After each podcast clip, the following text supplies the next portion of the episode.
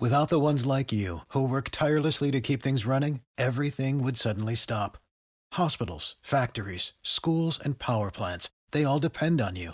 No matter the weather, emergency, or time of day, you're the ones who get it done. At Grainger, we're here for you with professional grade industrial supplies. Count on real time product availability and fast delivery. Call clickgrainger.com or just stop by. Grainger for the ones who get it done.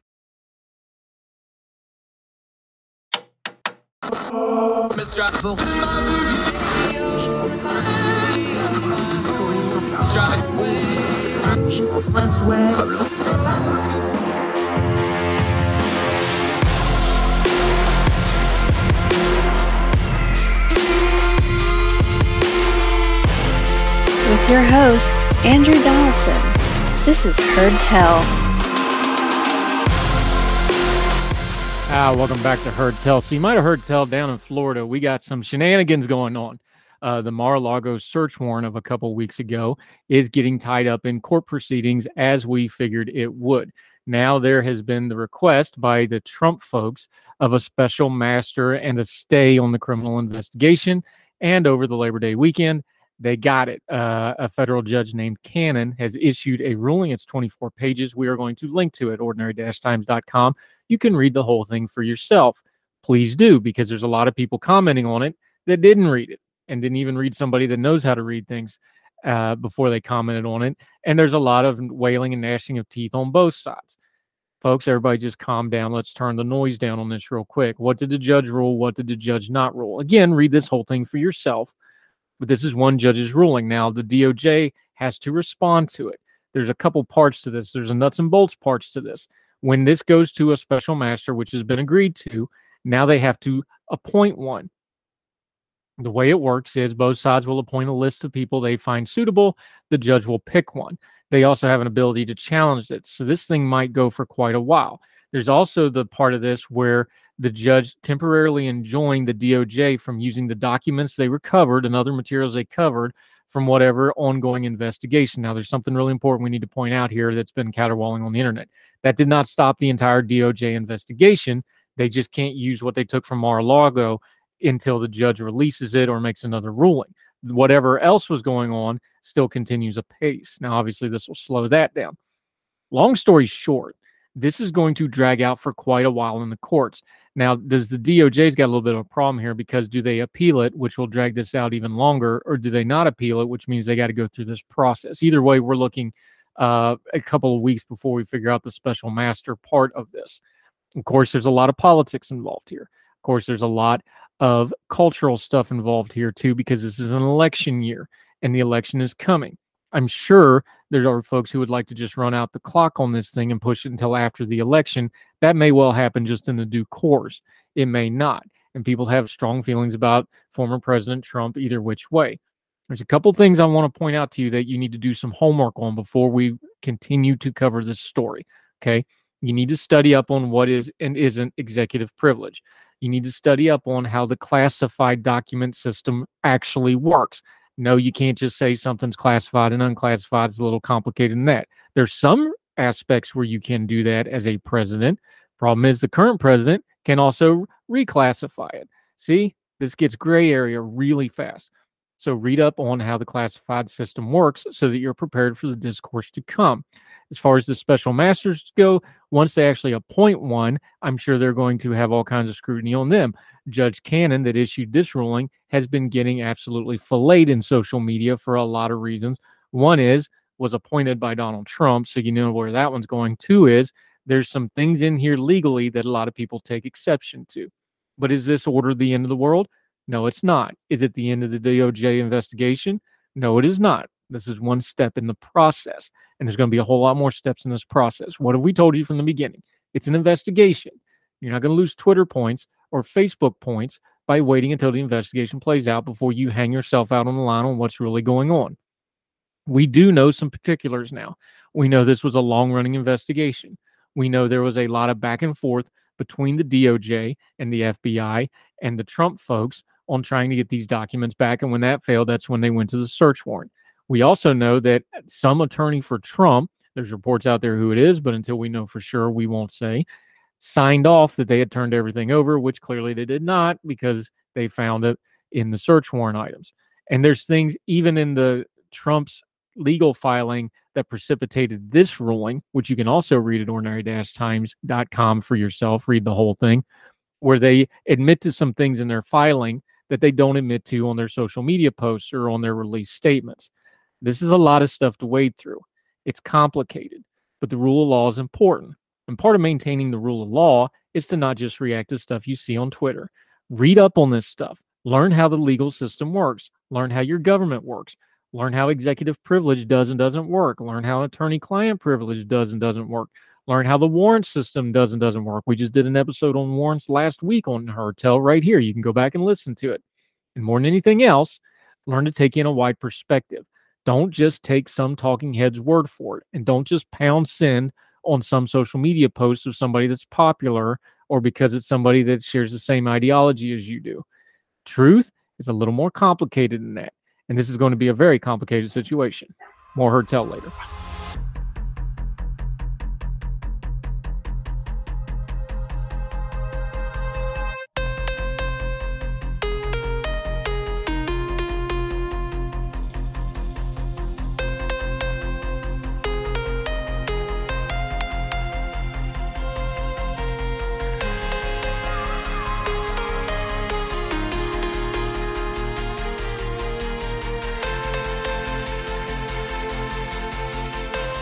Back to Heard Tell. So you might have heard tell that folks have been talking a lot about college lately, especially with the loan forgiveness scheme that the president has come out with.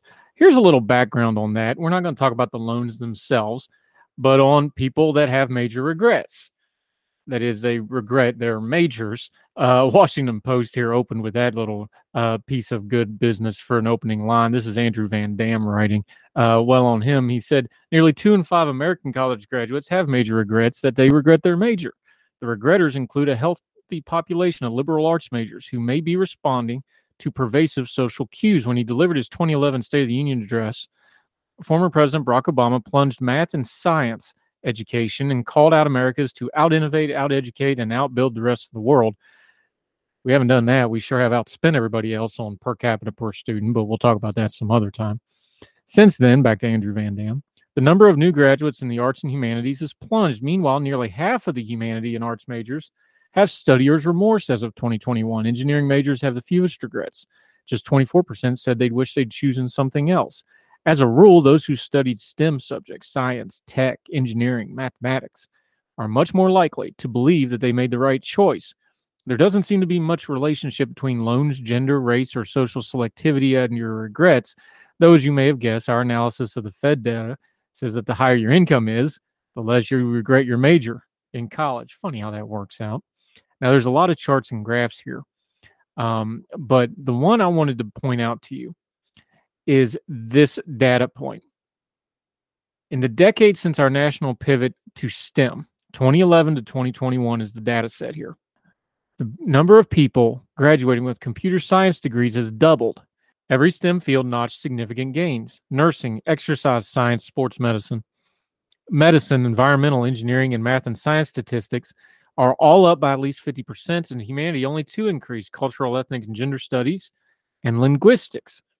What's really interesting here is you have to go way down this list before you get to culture and ethnic studies and linguistics. Look at the majors that are in front of them criminal justice, psychology, economics. This is working backwards physical science, law, agriculture, public administration, arts, physics, criminology, biology, computer and electrical engineering, engineering, environment and conservation, health and medical, math and statistics, exercise science, nursing, and the aforementioned computer science that has grown almost 150% in the last decade. What is this telling us? There's something going on inside of higher education where people know they need a tangible skill set.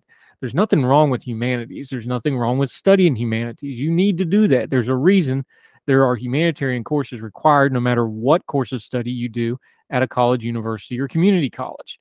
But if you make your career out of that, you're also pigeonholing yourself into some very specific things. You have a business degree, you can go do about anything you want to. You have an English degree, you can still have a whole lot of options. If you have a very specific humanity degree in some strange language or in a specific study of a specific culture, you got less options. Now, a lot of those people are looking to have academic careers, and there's nothing wrong with that either. But there's only so many people that are going to fit in that pool. Folks are realizing that if you want to have a living and you want to have upward mobility and you want to have options in your career, you're going to need tangible skill sets, not just acquired knowledge. That's the undercurrent to some of this current debate. People that are taking out student loans and are upset about it are usually the folks who can't make enough money now to pay off their loans. Now, a lot of people just want to assign blame there, but aside from whose fault that is, and the system is predatory, and it is people's responsibility when they sign on the dotted line, somewhere in the middle of there, we got to understand that this system is funneling people into college degrees whether they want them or not. And if they funnel them into things like humanities, they need to be more upfront and transparent about their job prospects. Folks that are upset about their degree choices is not a new thing. That's been going on as long as people have been getting degrees. When you start throwing debt on top of it and you start putting a predatory system on top of it, and now we're putting government schemes where the 60% of Americans who did not go to college are going to wind up with increased costs in various things to pay off the loans of those that did. This is a conversation we need to have as a root cause as well.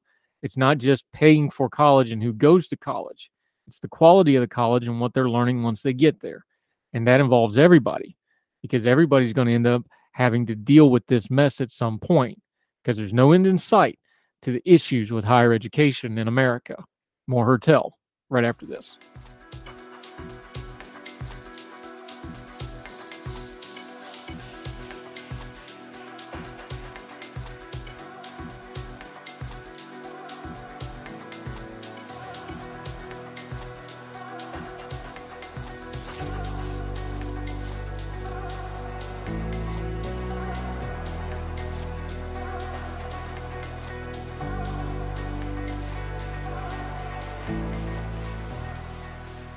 Uh, welcome back to Heard Tell. Okay, promises made, promises kept. We talked the UK Tory election and by default, the new prime minister a couple weeks ago, and our friend Lettuce Bromrosky.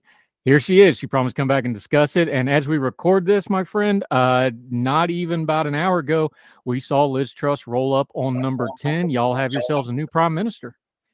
Yes, we do. Very, very exciting times here in the UK. There's been I mean, quite literally so much going on. And to be honest, everyone's rather unenvious of the position that Liz has found herself in at the moment. So she was voted in yesterday, technically winning 57% of the vote to Rishi Sunak's 42% of the vote, which in and of itself was actually quite a big surprise to the British public. I mean, throughout these past five or six weeks that we've seen everyone has been saying that Liz has been the clear front runner all the way. In many ways, it, it would be a complete landslide, and yet, really, she she only got fifty seven percent. To put that into perspective, um, Boris Johnson in twenty nineteen got sixty six percent of the vote. So already that is slightly showing that there still remains these kind of divisions within the Tory party. And over the next week and the coming months, really, that's going to be a major pulling point on her point is although this has technically been a win, over half of the Tory members who could vote in this didn't vote for her.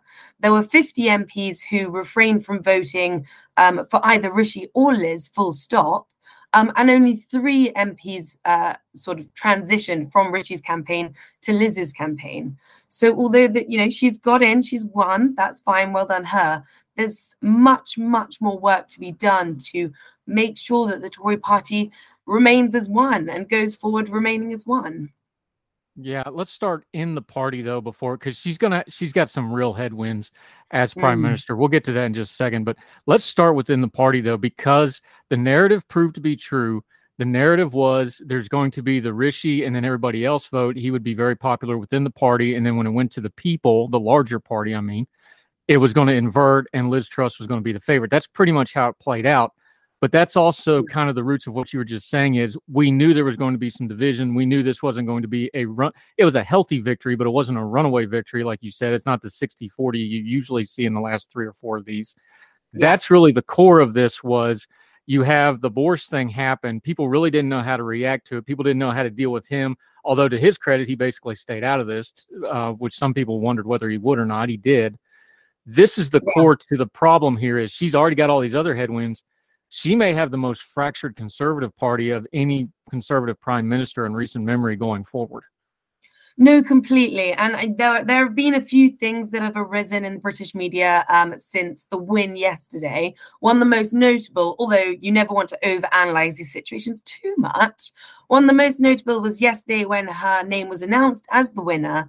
Rather than what is usual and rather courteous, you turn to your opponent, you shake their hand, then you go up on stage and you give your speech. She, in fact, sort of powered on past him and went straight up on stage and in many ways sort of shunted him in that way. Um, but like you said, this has so far been an election very clearly for the Tory or Conservative Party leader. The real election, and the one that's coming up, will be this general election, which happens in you know 18 months or so two years or so. We can't quite predict that.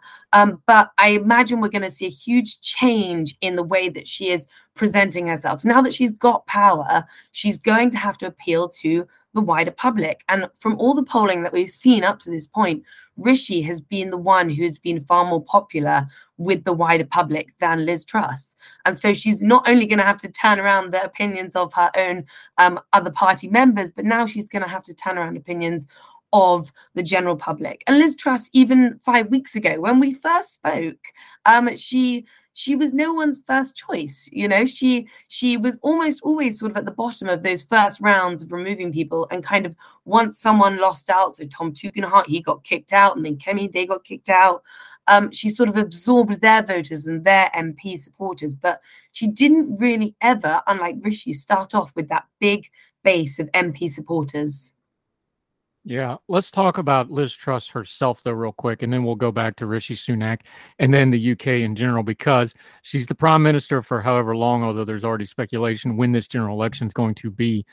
Mm. Who is she? She has a really interesting background. Her parents was a, a college professor and a nurse, so you know upper middle class, middle class kind of an upbringing. She also lived in Scotland briefly as a child, so she's got some mm-hmm. experience around the UK. I'm sure uh, Nicola Sturgeon will just love that.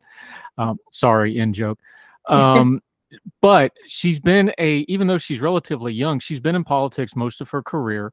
She has mm-hmm. that kind of under the radar kind of political career where she just kind of kept climbing the ladder and then, yeah. you know, it's the old literary thing. Gradually, then suddenly, all of a sudden, this election comes. It's like, oh, Liz Truss is the favorite, and you can't. She's at the bottom of all those polls, like you said. But all the people that really knew what they're talking about is like, Liz Truss is going to win this, even when she was at the bottom of the polling, because the way. the Per, how does her biography and her path to the premiership really set her up going forward? That piece of it, before we get into the politics and the ideology and all the mm-hmm. rest of it, her as a person, where she came from, how she got here what should we take from that, especially as an audience from afar that's just kind of learning it through the media? Yeah, I mean, as you really quite well laid out there, she sort of started her life in Leeds and then actually, as you said, which I didn't actually know, went and had grown up in Scotland for a bit. So she does have quite a good um, a view of the UK as the whole, on a whole, sorry. Um, but what I think is important here is that she is rather understated and she has been in politics for a very long time doing things under the radar. She's not like Boris Johnson in that way. She doesn't have to showboat all the time or, you know, go out and sort of have flashy parties or be flashy and in front of the media all the time. She's got her own persona in that sense. And actually, just just a moment ago at 4 p.m., we saw her speech outside her first speech as prime minister, um, and it gave off a rather more somber and serious tone um, that I think will be sort of the who she is going forward. She's not going to be the very flowery languaged Boris or the very overt Boris or making jokes all the time. She is more serious. And I think a lot of that clearly does come from her background and her past political history, where she's just sort of got the job done and kept going forward. For example, like when she was international trade sec and we had just left Brexit and we needed all these trade deals done and got over the line in order to sort of move on to the next step and keep pushing forward with this huge swathe of uh, new issues and policies we had to come up with because of Brexit. Um, but she got those done and she got those done in a way that I think was professional rather than look at me, look how amazing I am. Yeah, I, I will miss Boris busting out classical Greek in the original Greek from time to time. That was one of the more fun things he did. My my dad was a Greekophile, so I'm used to that. Um, one piece, something you just mentioned though, also goes to her background. she wasn't always a conservative. She actually was a liberal Democrat to start out with. She switched mm-hmm. over in 96. Then when she stood for election in the early 2000s, she went with the Tory party. I think some of that, some people will call it pragmatism. Some of it will call it whatever they want to call it. Somebody who has been on the other side, she obviously understands it and has a unique viewpoint from it is that part of the unsplashiness? She knows she's got headwinds here. She knows she's got a very steep hill to climb here. She has a reinvigorated Labor Party to deal with. She's got a lot against her, but she's not somebody that's just a system person that just came up in one ideology. She's worked through this in her own head. Is that where some of this comes through, where she's going to have to try to reach out? She's actually got an ability to do it because she used to speak those words and those buzzwords in that language it's very interesting that you say that. It was actually one of her sort of most fierce criticisms against her when she was first entering this leadership was that she has once been um, a Lib Dem. And actually, I'm not 100% sure about that, but yeah, she's definitely been a Lib Dem. Um, and that was sort of a criticism. However, I think, like you say, that sort of I don't know, she was a Lib Dem when she was at university, for example, and uh, people's opinions change, their lives impact how their opinions change. And I think that just shows that she, in her own mind, grew up. And like you say, she worked through her own ideas to get to that own point on her own, rather than, I don't know, being influenced by someone's parents or being influenced by the friends that you surround yourself with, kind of thing. She got to the point and the viewpoint that she's decided on on her own by working through where she decided that her opinions landed. And i think in many ways that makes it more powerful that she she really does know where she lands ideologically now because she's she's been through it all. Um, and going back to what you said in her her um, fight against labor i think one of the biggest things we've seen over the last few months really not only a few weeks is that the Conservatives' own worst enemy is the Conservatives. Labour, in my mind, have been entirely ineffectual in these past few months, from back when Boris was Prime Minister, purely because they seem to have been unable to get ahead. They are ahead in the polls at the moment, technically, but they've been handed scandal after scandal, criticism after criticism, chaos after chaos on a plate by the Conservatives, and they've been entirely unable to get ahead, get on top of that, and prove themselves this country that they should lead. Realistically, right now, they should be miles ahead of the Conservative Party in terms of proving to the country that they can lead us. And yet they've been sort of unable to do that. Yeah, but what they do have, Lettuce Bromowski joining us, is a head start because of this process, because it was drug out, because we kind of knew, the, especially the last few weeks, you could tell the way Rishi Sunak carried since the debates really, when they went to the hustings, you kind of knew where this was going. They've had it's been one way traffic in the media because you know Liz Truss is getting the job, but she doesn't have the job, so they can attack her as if she has the job, but she can't attack back because she doesn't have the job yet. So this has been one way media traffic. She has taken a lot of slings and arrows, some fair, mm-hmm. some unwise. That's part of the gig. What have we seen in the last few weeks? Because it's it's all been one way. It's all criticism right now because she can't do anything to re- really respond back other than talk. How has that affected things? Because that's just the reality of the media environment and the political environment until she is now in office, which happens today. Now she gets to respond. Yeah. She starts in the hole. Yeah. Is that fair to say? Well, it's definitely fair to say one thing that should be noted is the government's actually been in recess for the past sort of month. So there haven't been any um, like prime minister's questions. For example, this Wednesday will be her first prime minister's questions um, in front of Keir Starmer. And it will be a very, very interesting moment to see how she handles it, how he handles it as well, whether he can really, you know, land some serious blows to the Conservative Party, and whether she'll be very good at that at all. I mean, Boris, to be honest, I would say did incredibly well in the Prime Minister's questions, debating. That was sort of his his sort of uh, highest quality in many ways. Whereas Liz Truss, we already know she's not a she's not a public speaker, and I'm not sure, I'm not convinced really that she's going to be a great debater. Um, but the past few weeks, the media has certainly been getting very frustrated at the fact that, which is unfair a way, that they are unable to say what their policy is or what their plans have been, um, or what they're going to be putting forward in the future to help with energy and taxes and housing and crime and all these different things. But this next week, she said that she will be putting out her plan. Um, and so this next week is going to be absolutely fascinating with all the new things that will be coming out, plans coming out. It's going to be a real, a real feast in many ways. Yeah, I won't miss it because they they brought Sky News' app does it live. I never miss Prime Minister questions because it's first thing in the morning here. I listen to it with my kids going to school. It's kind of a tradition. You mentioned it. This is always going to be the comparison as a woman Prime Minister. She's going to get compared to Theresa May, and of course Margaret Thatcher. Fair, unfair doesn't matter. Especially Prime Minister questions. Um, Theresa May did very well at it. Margaret Thatcher is legendary at it. Yeah. She's not that style though. Even though Theresa was more um, plutocratic, if that's a word, but she was very good at it. Of course, she had Jeremy Corbyn to work off of. She does get Keir Starmer, who's not exactly setting the world on fire.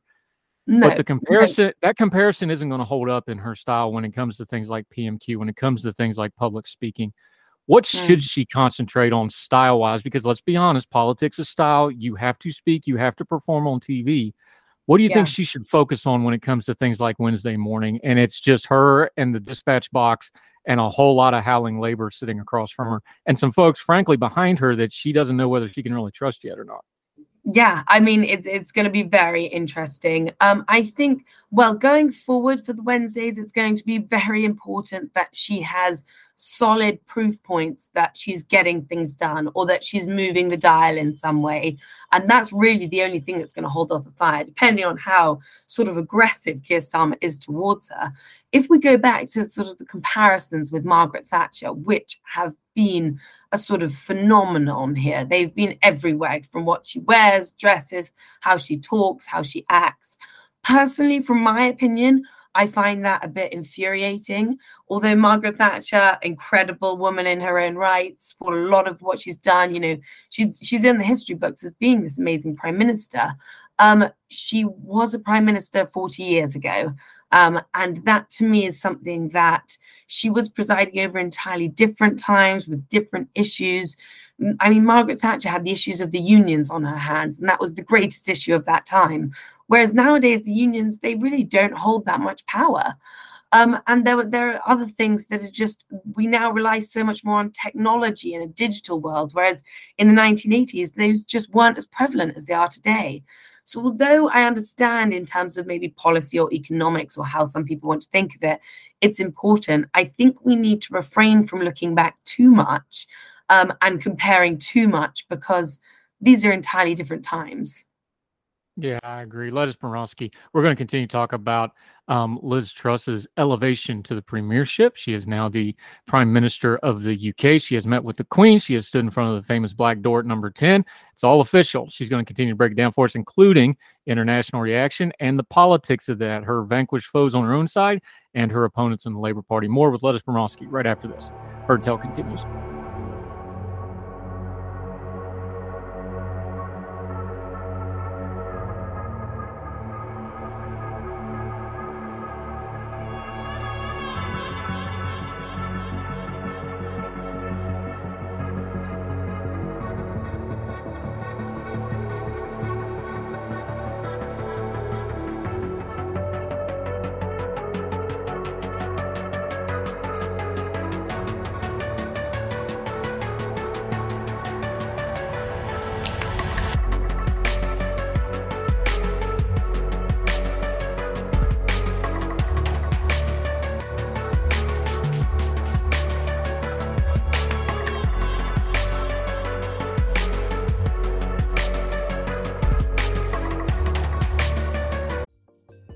Folks, if you've listened to the Heard Tell program, you've heard our friend Gabriella Hoffman, but you need to make sure you're checking out her podcast, District of Conservation. It's a podcast exploring the nuances of true conservation efforts from DC and beyond. From topic discussions to exclusive interviews with conservation and energy newsmakers, Gabriella keeps listeners appraised of the latest news stories while elevating important voices.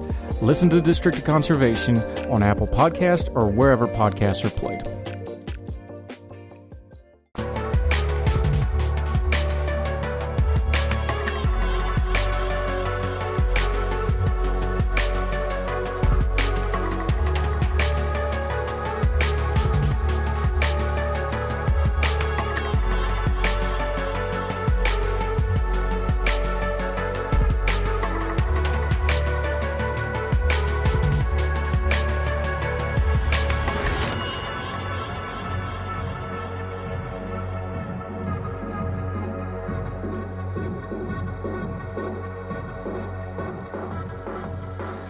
Welcome back to Heard Tell. We're continuing to talk about Liz Truss, the new uh, Prime Minister of the United Kingdom. Our friend over yonder, Lettuce Bromowski, is back helping us break it all down. Uh, let's start with the vanquished here. Honor the Fallen, as that crazy uh, Hunger Games movie my kids keep watching over and over and over and over again. Uh, Rishi Sunak, where does he go from here? I know he resigned his post, which was kind of expected. A little bit of mm. chilliness between the two of them at the announcement, which you can make more or less of it. I don't know. It, I don't think it was overly contentious by British standards. We've seen a whole lot worse, but it wasn't overly friendly either. Where where do we put all this? Do you think? I think that there won't be a position for him in the main cabinet. Um, I mean, in the cabinet, sorry. Um, I don't believe that he himself would want that position going forward.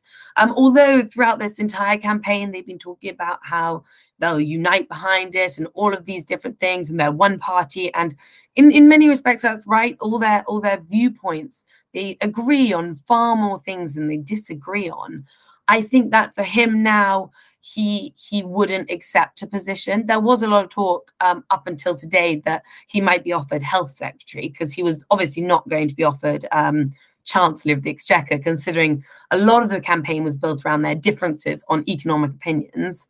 Um, but health secretary, however, that has today gone to Theresa Coffey, who what we're seeing with Liz's new cabinet, again, one of the criticisms that is coming out of this is that she's appointing a group of people who are largely inexperienced and unheard of um, outside of the Westminster bubble, I should say. So Theresa Coffey, who today the first appointee of um, Deputy Prime Minister and Health Secretary, has risen from her position as uh, Secretary for the Work and Pensions, um, and prior to this, she'd held a few roles in the Whip's office, to now being pretty much at the center of government, holding the second most powerful position in this country and health secretary, which is in and of its own right a huge role uh, within the cabinet. Um, and it's been a significant rise for her. There have also been other people like James Cleverly, who's predicted to be the foreign secretary. Um, but again, that's a name that people haven't really heard of before. Um, and this sort of goes on and on. The only one that she has, or supposedly, this is all speculative except for Theresa right now, um, is that Kwasi Kwarteng will be the new Chancellor of the Exchequer. Um, and he has previously been Secretary for Business. Um, and is believed that he's done a very great job there, to be honest. He also runs COP, um, and he's been in charge of all of that. Um, but again, it's this what we'll be seeing actually right now, probably while while we're discussing this. But people will be going into um, that black door into number ten, and they'll be being appointed these positions. Um, and so, really, that will be her first major step as prime minister to see who who's going to get these roles and what sort of future that means we'll be looking at. Yeah, and Rishi Sunak, he's a young guy. He's in his early 40s. He's very ambitious. Mm he's really smart. He sees what everybody else is seeing, everybody else prognosticating. Is like, look, there's going to be a general election sooner rather than later.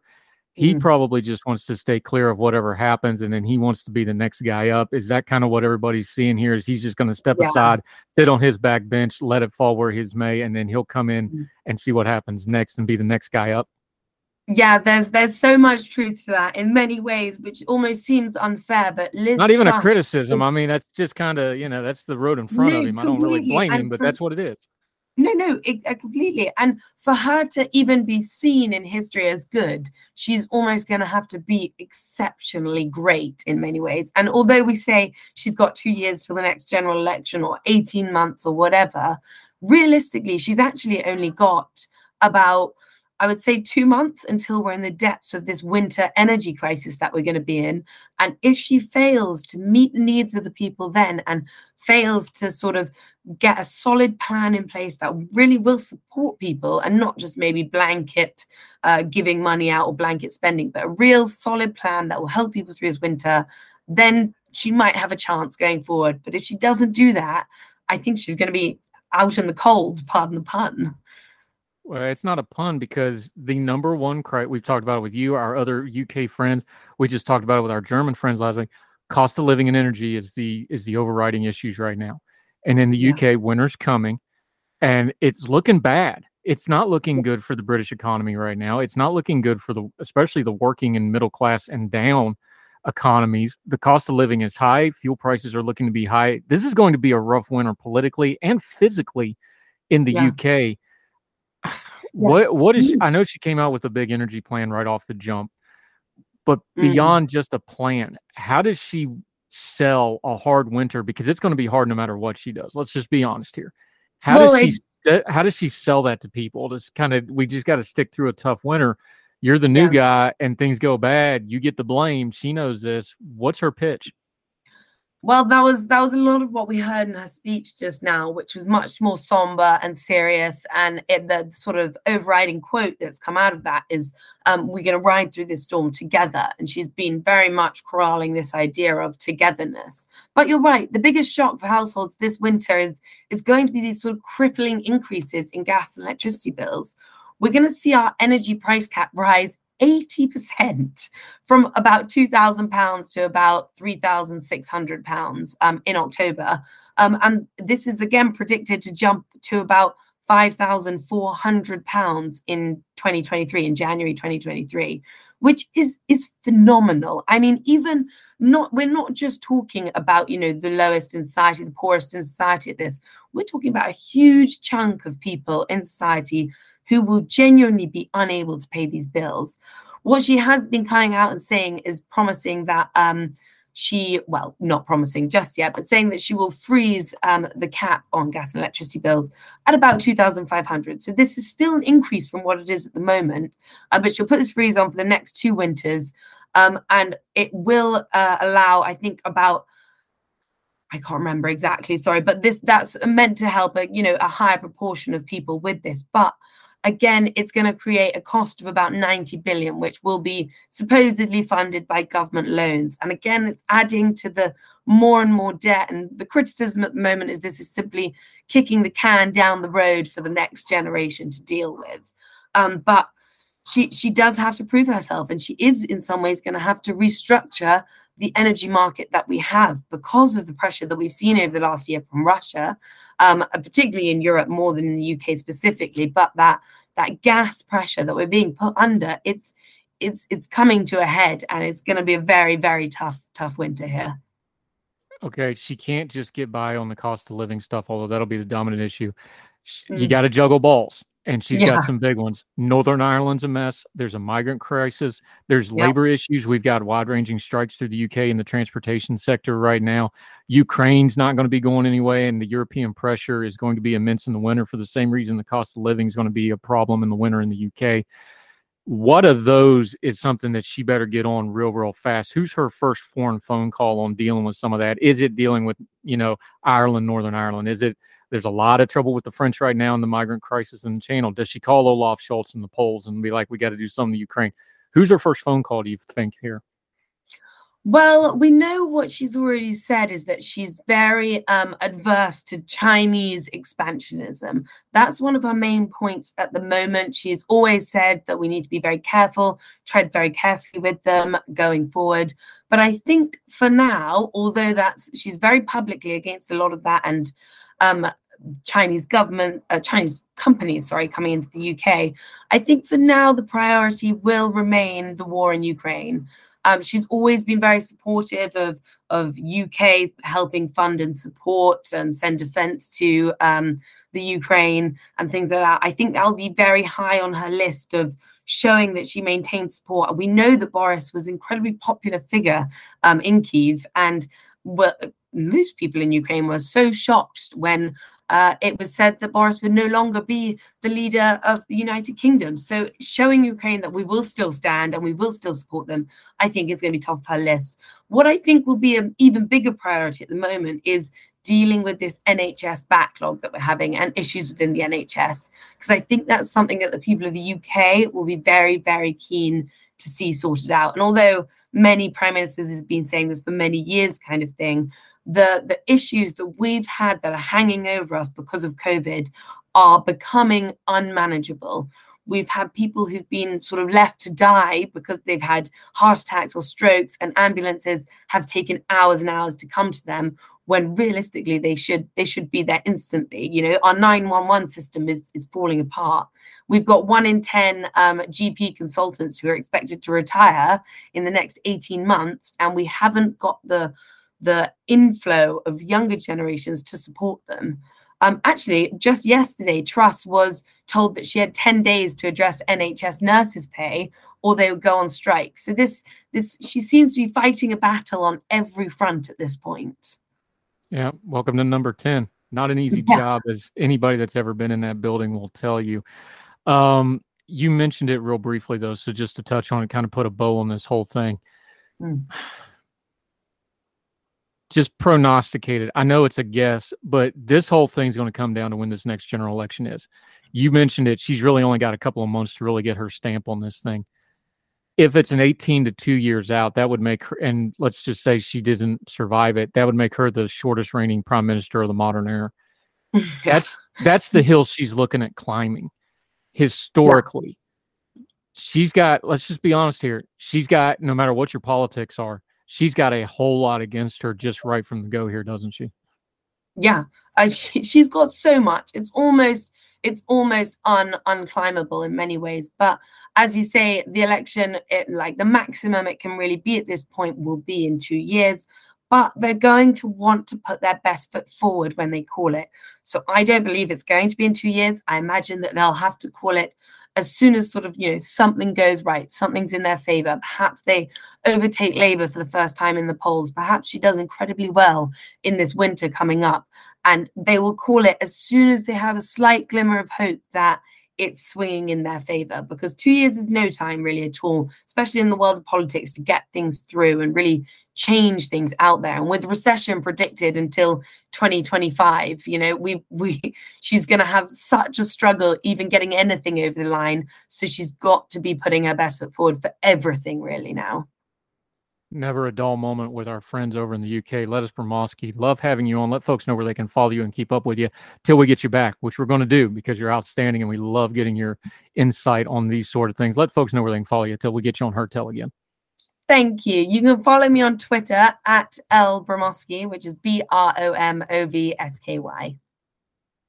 And we'll link to all her current media hits on this stuff, and we'll have you back real soon. Les, thank you so much for the time, my friend.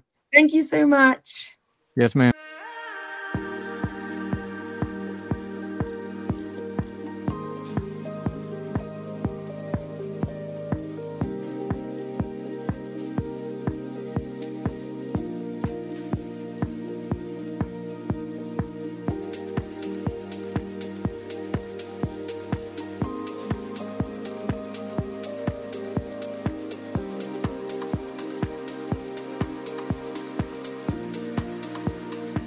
Welcome back to Heard Tell.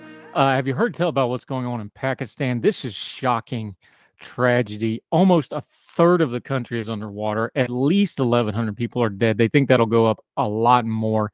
14% of the population directly affected by generational flooding. It is absolutely apocalyptic. There was a uh, news reporter for the BBC and she was doing a live hit and you would have thought she was in front of a lake and she's like no there's no water within 30 miles of here. This is how much rain they've had.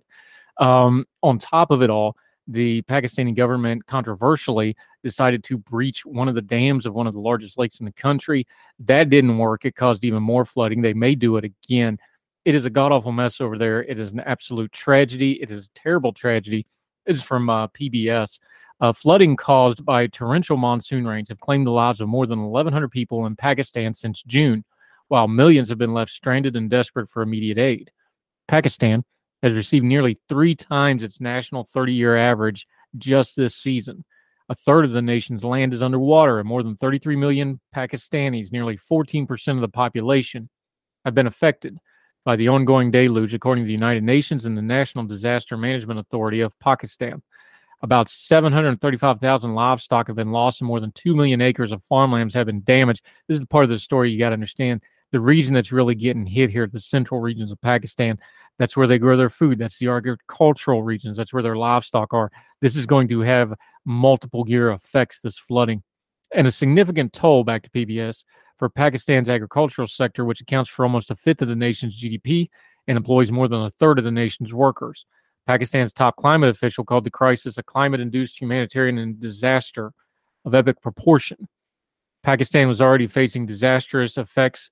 Now, the most devastating monsoon rains in a decade are causing incessant destruction across the country.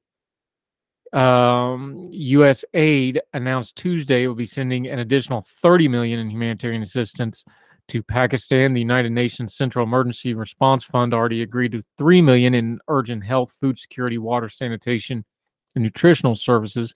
That money will go to the 90,000 Pakistanis who have been the most affected. Meanwhile, Pakistan's government has pledged to make payments to each family affected by the flood in the Sindh, Balochistan, Punjab, and Khyber Patu. I'm not even going to try that word. I apologize, but it's long. It's got a W and a bunch of H's, and hillbillies just don't fare well. So just trust me. Provinces under the flood release cash assistance program, they're going to spend the rough equivalent to 74 million US. They've already dispensed more than 250,000 families.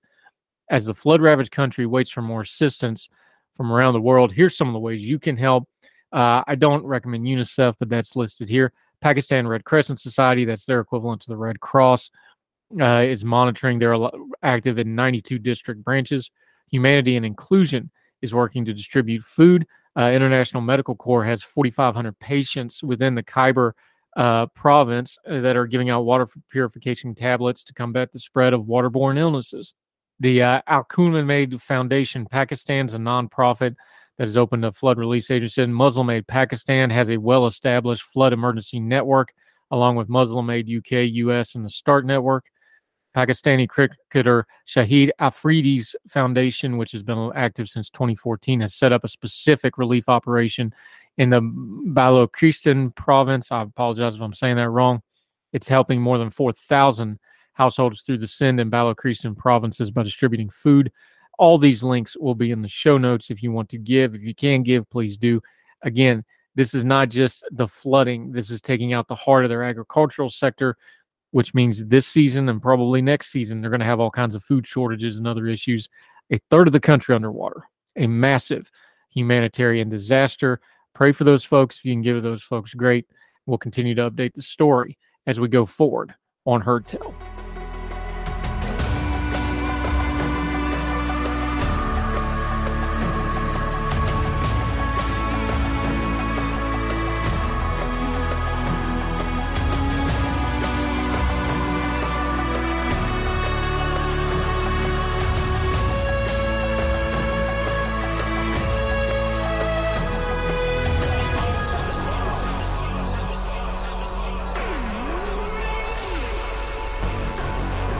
That'll do it for Heard Tell for today.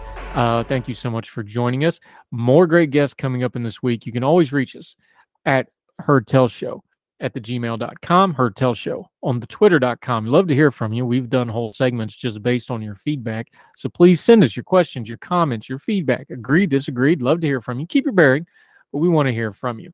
Also, however you're watching or listening, the podcasting platforms on YouTube.